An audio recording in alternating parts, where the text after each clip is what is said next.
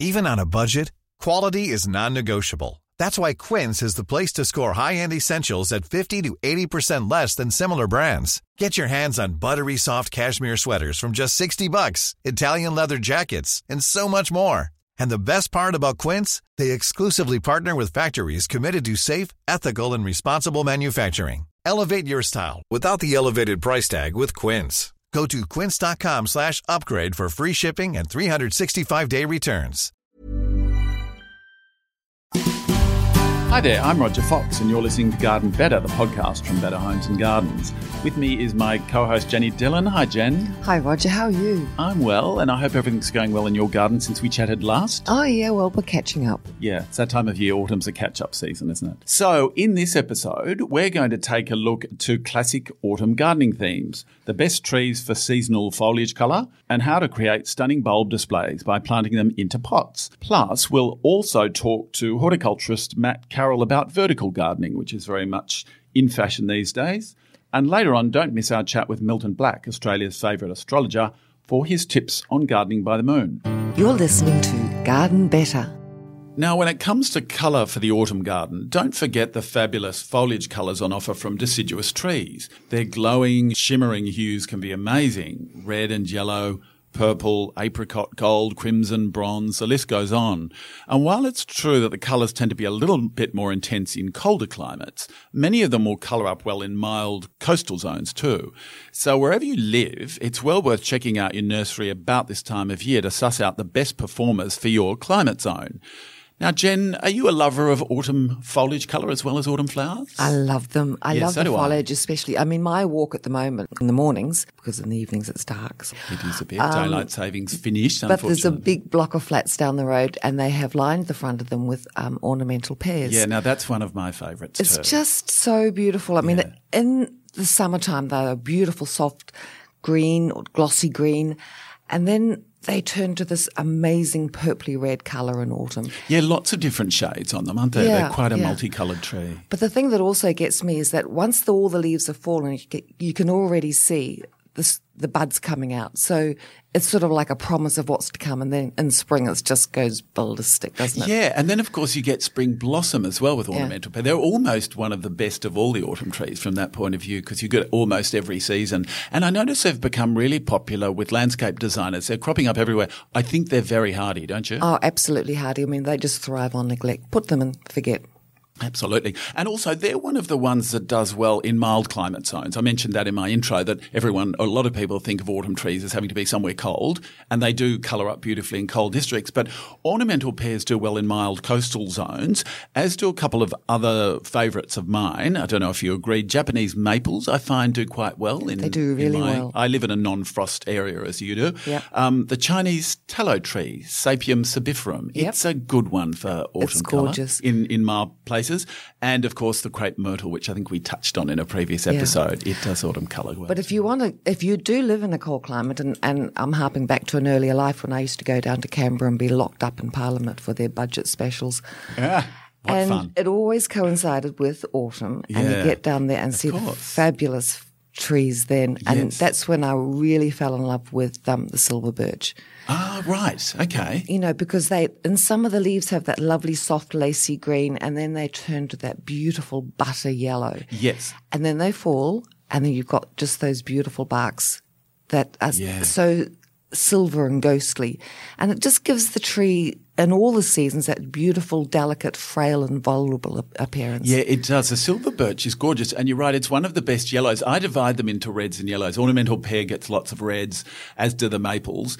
Uh, my favourite yellows would be silver birch and also liriodendron, which goes an amazing yellow, and also the golden ash. I think that's a good standby. Another one of my favourites is the ginkgo. Oh, ginkgo, yes, absolutely. Yeah, Yes. it's stunning. Yes. Yeah, it's it's absolutely fabulous. So, um, and then there's others just for the pure, bright, brilliant reds, and among those are the lipstick maples, which is a range that came out a few years ago.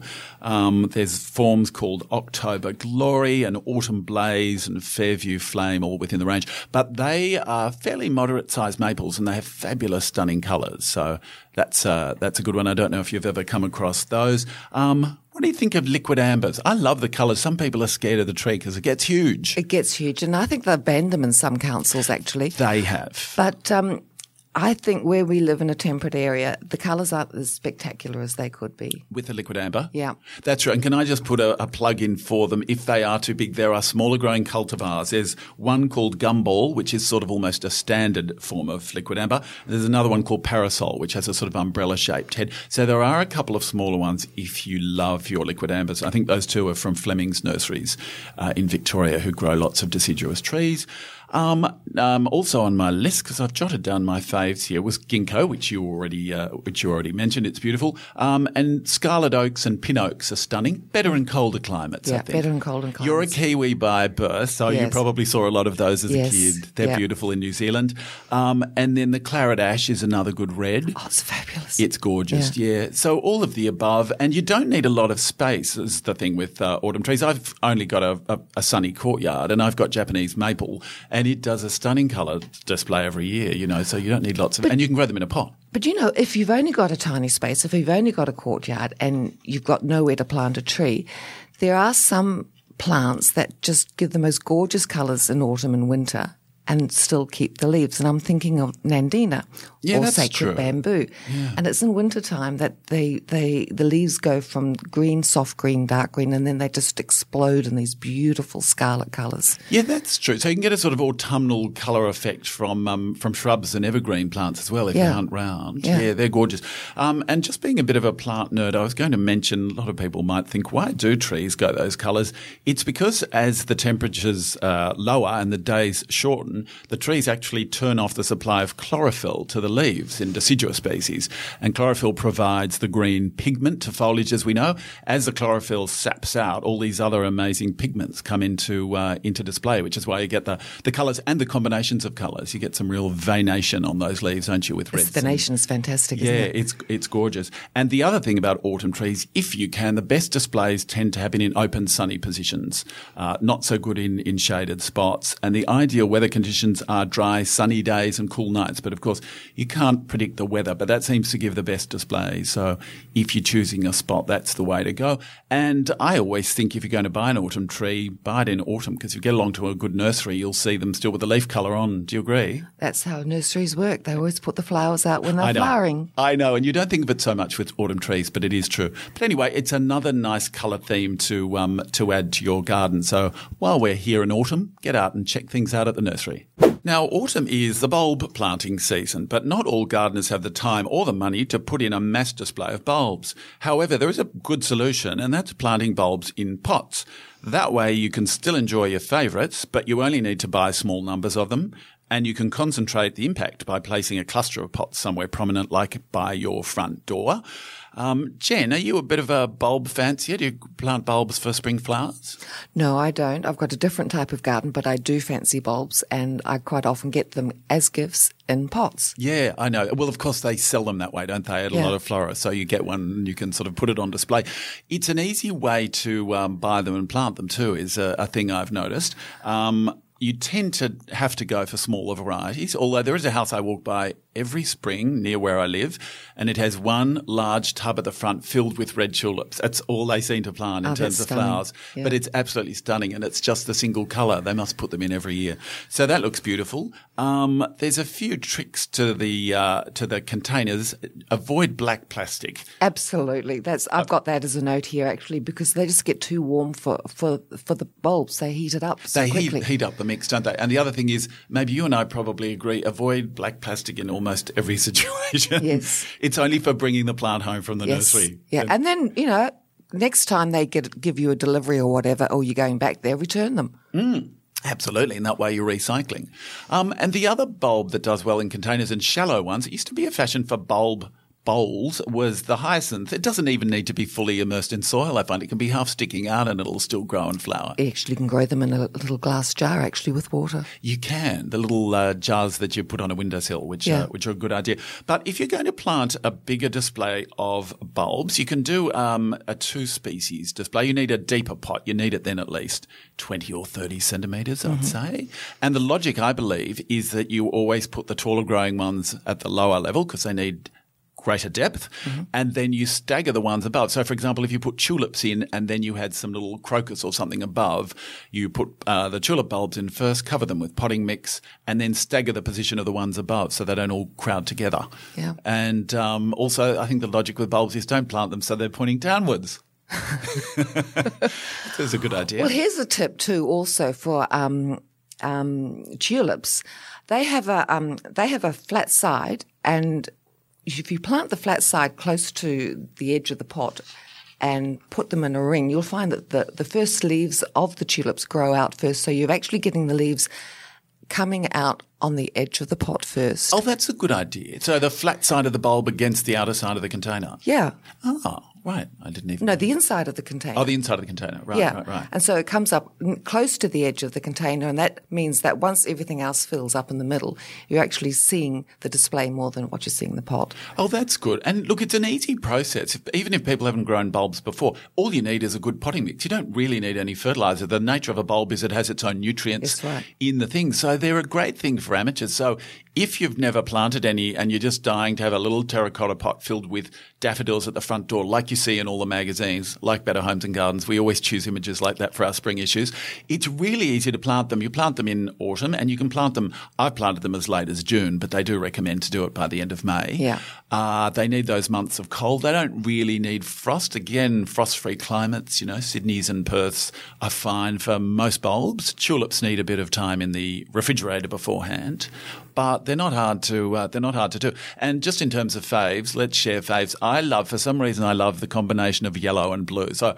I plant daffodils in pots and then I have to complement them with bluebells or grape hyacinths. It's one of my Right. things. Yeah, the grape hyacinths look gorgeous because you've got a different shape as well as a different colour. Yeah, that's true. And the other thing that looks wonderful these days are the double uh, tulips, which didn't used to be available, and they've got much bigger, go- much more gorgeous flowers, which is a great thing. Maintenance is pretty simple. All I ever do to mine, and all I ever advise people is to water them, so you keep the potting mix damp but not soaking. What do you think? Well, that's the big problem. I think that people can lose their bulbs by overwatering, and if you're going to be doing it in pots, you've got to be especially careful. If you're planting in the garden, then the water, excess water is going to drain, Going to drain away. away, yes. But if you plant it in a pot, just make sure that if it's a small pot, don't leave that saucer underneath yes, good hint. so that the water doesn't sit there because that'll just make the whole thing too damp Absolutely. and they'll just shrivel.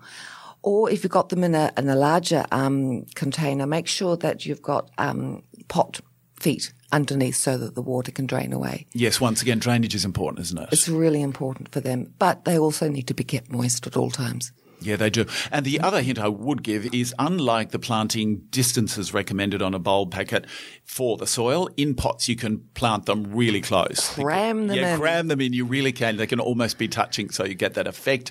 You won't always get a display out of them a following year, but it's kind of, they're fairly cheap. It's a But they of- are cheap, and that's why, um, you know, I think that, uh, you know, if you don't have the budget, you do have a budget for a pot because you can get a lot in there. Yes, I agree. I think Yeah. it's a, a nice way of doing it. They're in the nurseries now. They're also available, I think, by mail order and in some catalogues Mm-hmm. as well. So it's the time to get them. Pick your own favourite combos. Mine's yellow and blue, but there you go. Mm-hmm. That's my thing. Um, and uh, yeah, it's a great time to have a go at bulb planting if you haven't done it before and make it simple for yourself by using containers. So not all gardening happens at ground level. One of the big landscaping trends over recent years has been the vertical garden, whether it be in a hotel lobby, on the side of a shed, or against a sunny wall on a balcony. And here to talk all about vertical gardens with me is Matt Carroll, horticulturist and owner of Think Vertical, which builds and installs vertical gardens in private and commercial situations. Hi, Matt. Hey, Roger. So let's talk about uh, uh, talk about the topic generally. Where are vertical gardens getting used these days? Are lots of people doing it domestically, or is it more the big uh, big commercial stuff? It's Probably a mixture of both because um, with, with residential properties getting a bit smaller, there's a lot of, you know, especially in the urban areas, that's where the main call for, for vertical gardens is for the residential side. But uh, commercial spaces, they're sort of seeing the, you know, the, the value that it brings to uh, those um, commercial spaces. So, you The know, hotel shop fronts, lobbies, hotel lobbies, it sort of gives them that high end, high end look and it's, you know, good for their visitors. It's uh, good, Absolutely. good to get more plants out there as well. So. Yeah, totally. And and this will horrify you, but I saw one the other day in a shopping centre near to where I live, and I went up close, and all the plants were plastic. That's yes, and that that is something that um, you know you, you, there are a lot of plastic ones that are making their way, way out way as well. So it's Okay. it's all about trying to make sure that um, you know the real plants have a have a place in uh, in green walls. Otherwise, they're landfills. I like to call them instead of green. Totally. All right, we'll put that. I know how you feel about artificial plants because I think you told me once, say no to faux. So I'm, I'm Indeed, move it's a hashtag. We're getting getting up and Getting running up for plants. Okay. now, um, with vertical gardens in a home garden situation, what are some of the different versions available? I've seen some, obviously. I know some are just made of fabric with little pockets that you Yeah. put the plant into and you hand water, but I guess there are all sorts of other sorts as, as well. There are. There's uh, essentially they they can range from from the very simple those um, yeah geotextile fabrics, so that Yeah, right. those those pocket systems where um, they're quite quite popular and a good introduction for people. You know, perhaps it's a good starting to- point, isn't it? To, Yeah. to get into it, yeah. Um, some some work in. I mean, there's there's obviously soil based growing media, so a pot- soil um, based systems. There's even hydroponic systems out there as well. So um, there's, there's there's lots of different avenues you can take, and it really depends on on on a the budget and the situation you're, you're looking at um, implementing one. Of course. And then there are those modular ones, which I see both commercially and residentially, where you've got a big sort of modular unit. You can Yeah. choose as many. I mean, they're sort of what a meter by a meter or something, like a box or Yeah, some- yeah. How do they work? Well, some some I, I like to when people are looking at some of those um, soil based systems, um, relate it back to you know when when they're looking at. Uh, Putting it together and they're wondering what the maintenance inside is. I said, picture we've got all these 200 mil, you know, uh, eight inch pots that we're mounting to the wall because a lot of them are based on around little containers that Which uh, slot into the modular thing. Yeah, it's quite easy to do once it's up, isn't it? So there's, I mean, whilst it's easy to do, and, and, and homeowners can get out there and do it. There's, you know, perhaps a a, a few little trip points that they, they often make al- along the way of, of, of putting them together, which might mean that they, they don't have the success that they otherwise uh, wanted. But I mean, a- anything from you see, especially online, people doing it with pallets and uh, Yeah, right. repurposing things. Um, it's- Getting it's- sort of organic and creative with the vertical. Exactly, and it's Mm. it's fun. I mean, I've I've I've worked on projects before uh, where we're actually greening up uh, site sheds. So for construction workers, trying to bring a bit of green life in, into their Wow, uh, really? into the yeah. Well, it, Oh, it, was, it was all born about these spaces being temporary structures. So Yeah. there's not much put into you know they don't have indoor plants delivered. Of course. and uh, we actually went out there with a, a, a construction team, and uh, we out of things that you all found on a, a building site, we put together um, uh, partitions and, and green walls uh, out of pallets and and, Wow. and and buckets and all that type of stuff builder's plastic that you'd find on a on a job site, which was good fun. They used it as a as a bonding, you know, um, uh, process between their their whole group, and um, also got the benefit of, of, of a beautiful space. So. Wow, I love that idea. That's that's that's amazing. And the other thing with those modular systems, we were just talking about the the thing I do like that's flexible there is, of course, the plants are in pots. You can pull out a plant, and replace it. Yes. So if it dies or it looks crook or whatever. So that gives you a nice flexibility. Um, and the other thing I've noticed is there is a difference. Some are fixed to the wall, but there are also some uh, non-fixed vertical uh, wall Yeah. uh, units on wheels. I've seen a couple Some of those, which would be great for a balcony in an apartment or something. balconies. I mean, Mm-hmm. often you still do need to have them to tie back to a wall. Much you do a, a bookcase, A bookcase, because, yes, you of know, course, for any security, yeah. security. But, Yeah, um, the. Yeah, there's some some on wheels through there, so we do put them actually into schools. Are quite popular with those as well Oh, because okay. they're normally a smaller size and gives them a, a, a sort of you know test case into the world of, of green walls. And sometimes Yeah. they set them up as little hydroponic systems that work exactly the same, but they're running water through them constantly and have Oh, a wow. reservoir at the bottom. So. Are they, if they're not hydroponic, you water them uh, manually, just like a so regular that's your choice. Yeah. So there's there's there's options through there in terms of um, yeah free more freestanding units and uh, in office blocks that more self-contained. type course. of, of products, obviously, you know, you need something that's going to be. Uh, they don't often get the most uh, loving affection. they People love their bit, green wall, but they don't. yeah, Yeah. look after it so much. So they're more automated and actually sometimes just uh, run off a reservoir at the bottom that pumps water up the top uh, intermittently. So Yeah, so a simple sort of self-regulating system Yeah. with, a, with a pump. Yeah, okay. Um, now, what sorts of plants are best suited to growing vertically? I've seen different ones used, Yep. apart from the plastic ones I saw the, The other plastic, day. yeah. Um, but one I saw that really t- uh, took me was the idea of using a vertical garden as your veggie and herb garden, because a wall might be the only sun you've got in, in uh, particularly in city gardens, Yep. and you suddenly turn it that, that into veggies and herbs. So that seemed to work really well. Um, but I'm wondering what other sorts of ornamental plants you'd use? So yeah, ornamental plants. It really comes down to the, the situation where you're putting them. But you often find a lot of the plants that do well in council roadside plantings are, Right. are, are quite successful in, in green walls for that same purpose. That they're they're, they're quite tough, especially in those in those sort of uh, sun drenched because it, it can be quite a exposed location to be growing. If you if you picture if you're on a western wall your whole life, you're uh, you're, you're feeling the heat and feeling it with all the irrigation and all the things working in the background. It's still quite an exposed location, but. Um, Aside from that, moving into shade, I, I actually like trying to find things that naturally grow in that sort of so situation. So all your um, all, all your epiphytes and lithophytes, things that naturally grow up in trees or in um, uh, on rocks, can be great, wonderful plants as a you know starting palette. Uh, Yeah, to- totally. to I saw a in. wonderful shade one, and it was all bromeliads and ferns. That's Yeah. pretty much it. And the foliage colours were great. The texture was great. It was shady, obviously. I guess the water requirements would be a bit higher. But if it was in blazing sun and you wanted to reduce water on your vertical garden, well, you could do succulents. They did do again. succulents, yeah. So a lot of the plant choice comes down to the system that you're using. Mm-hmm. Um, you might be able to alter different growing medias for the different plant materials within it. Sure. So it's sort of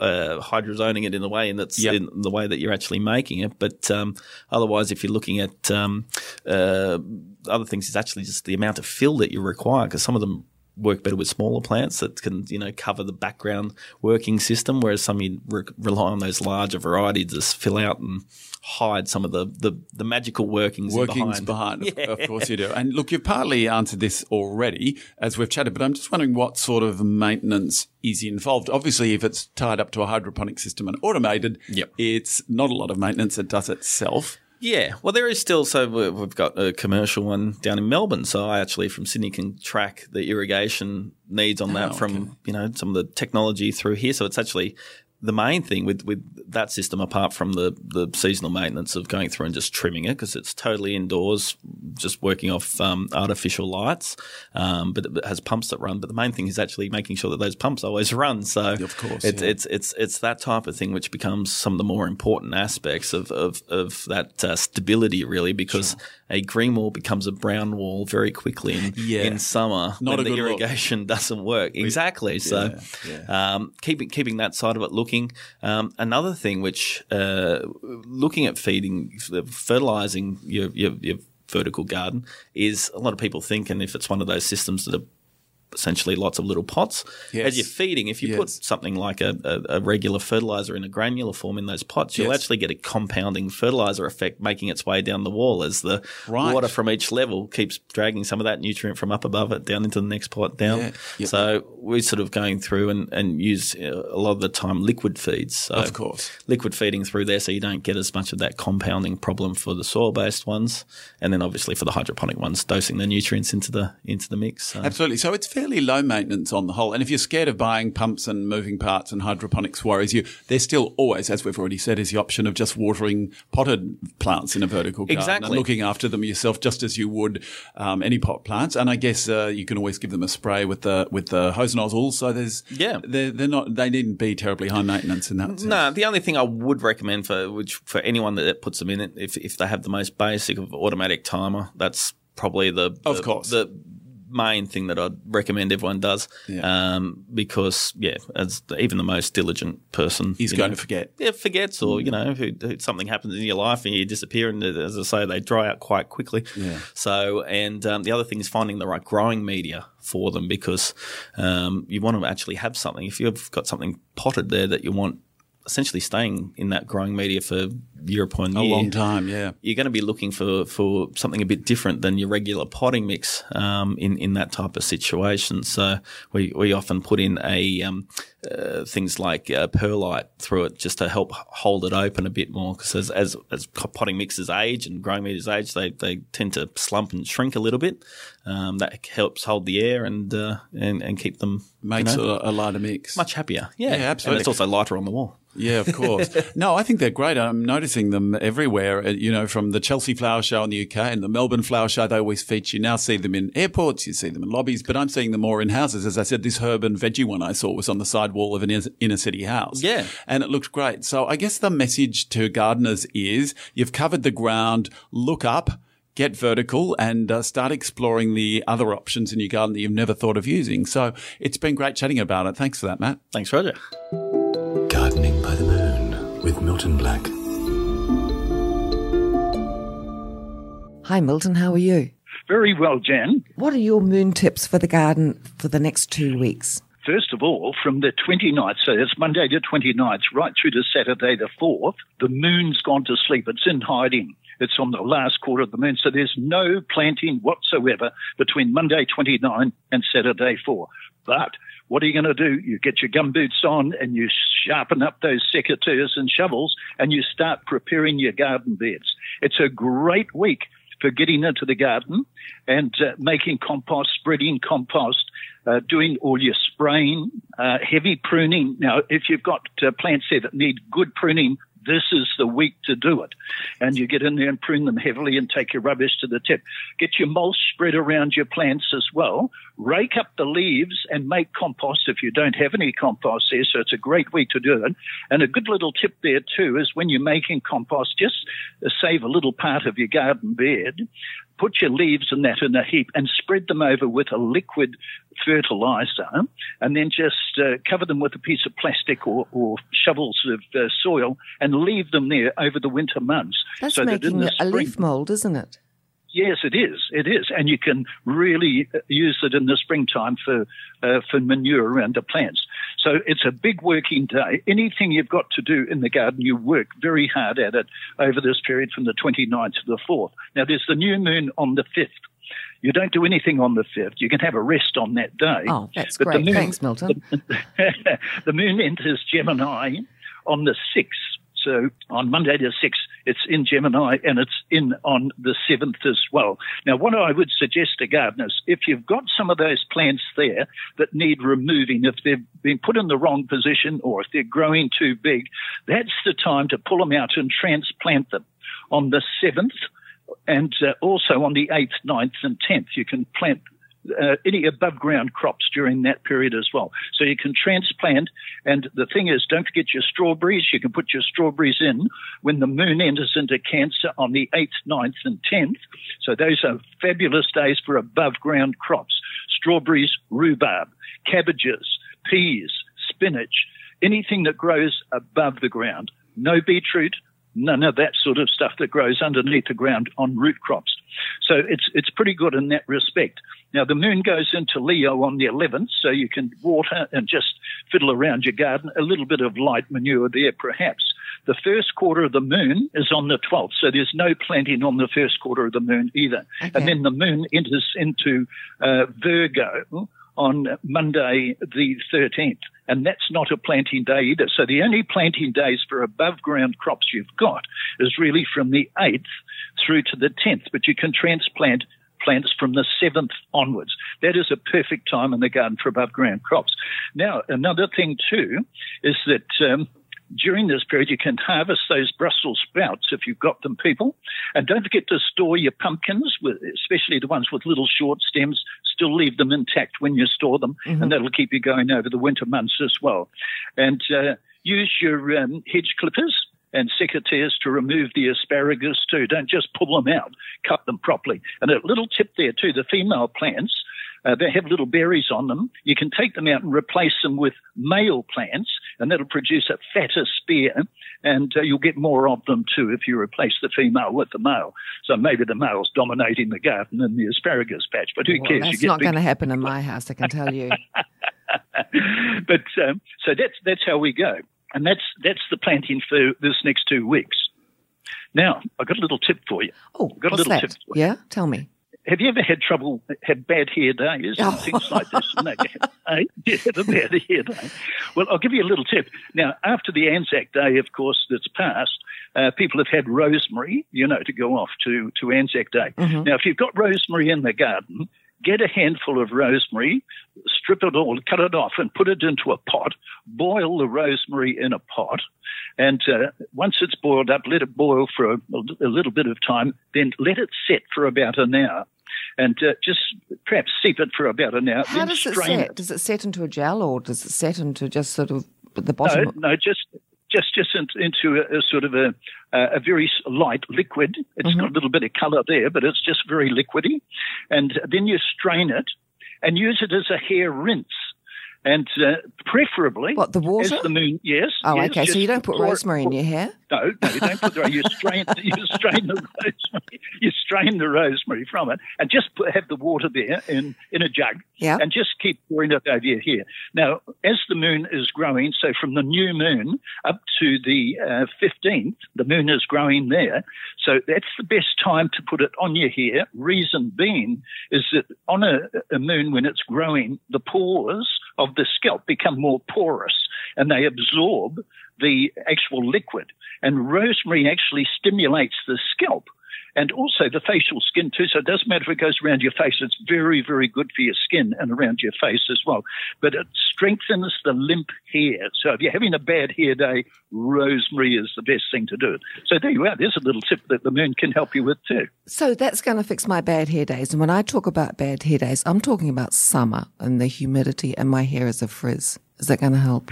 Well, you'll find rosemary will help you in the summer, winter, spring, and autumn. Uh, if you've, uh, you know, got a little sort of wrinkly skin there, it'll help sort of tighten it up as well. But it's absolutely super beaut. Well, there you go, people. All right. And happy gardening to you all. Thanks very much, Milton. Thanks for listening to episode five. I hope you enjoyed it. Uh, Jan and I always enjoy having our chats, don't we? Certainly do, Roger. So um, if you enjoyed it, please rate and review it so we get extra listeners. And next episode, which is episode six, is our final one of this autumn series. So do join us for that.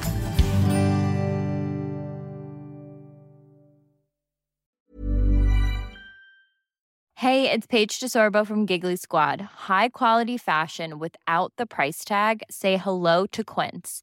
I'm snagging high-end essentials like cozy cashmere sweaters, sleek leather jackets, fine jewelry, and so much more. With Quince being 50 to 80% less than similar brands. And they partner with factories that prioritize safe, ethical, and responsible manufacturing. I love that. Luxury quality within reach. Go to quince.com slash style to get free shipping and 365 day returns on your next order. Quince.com slash style.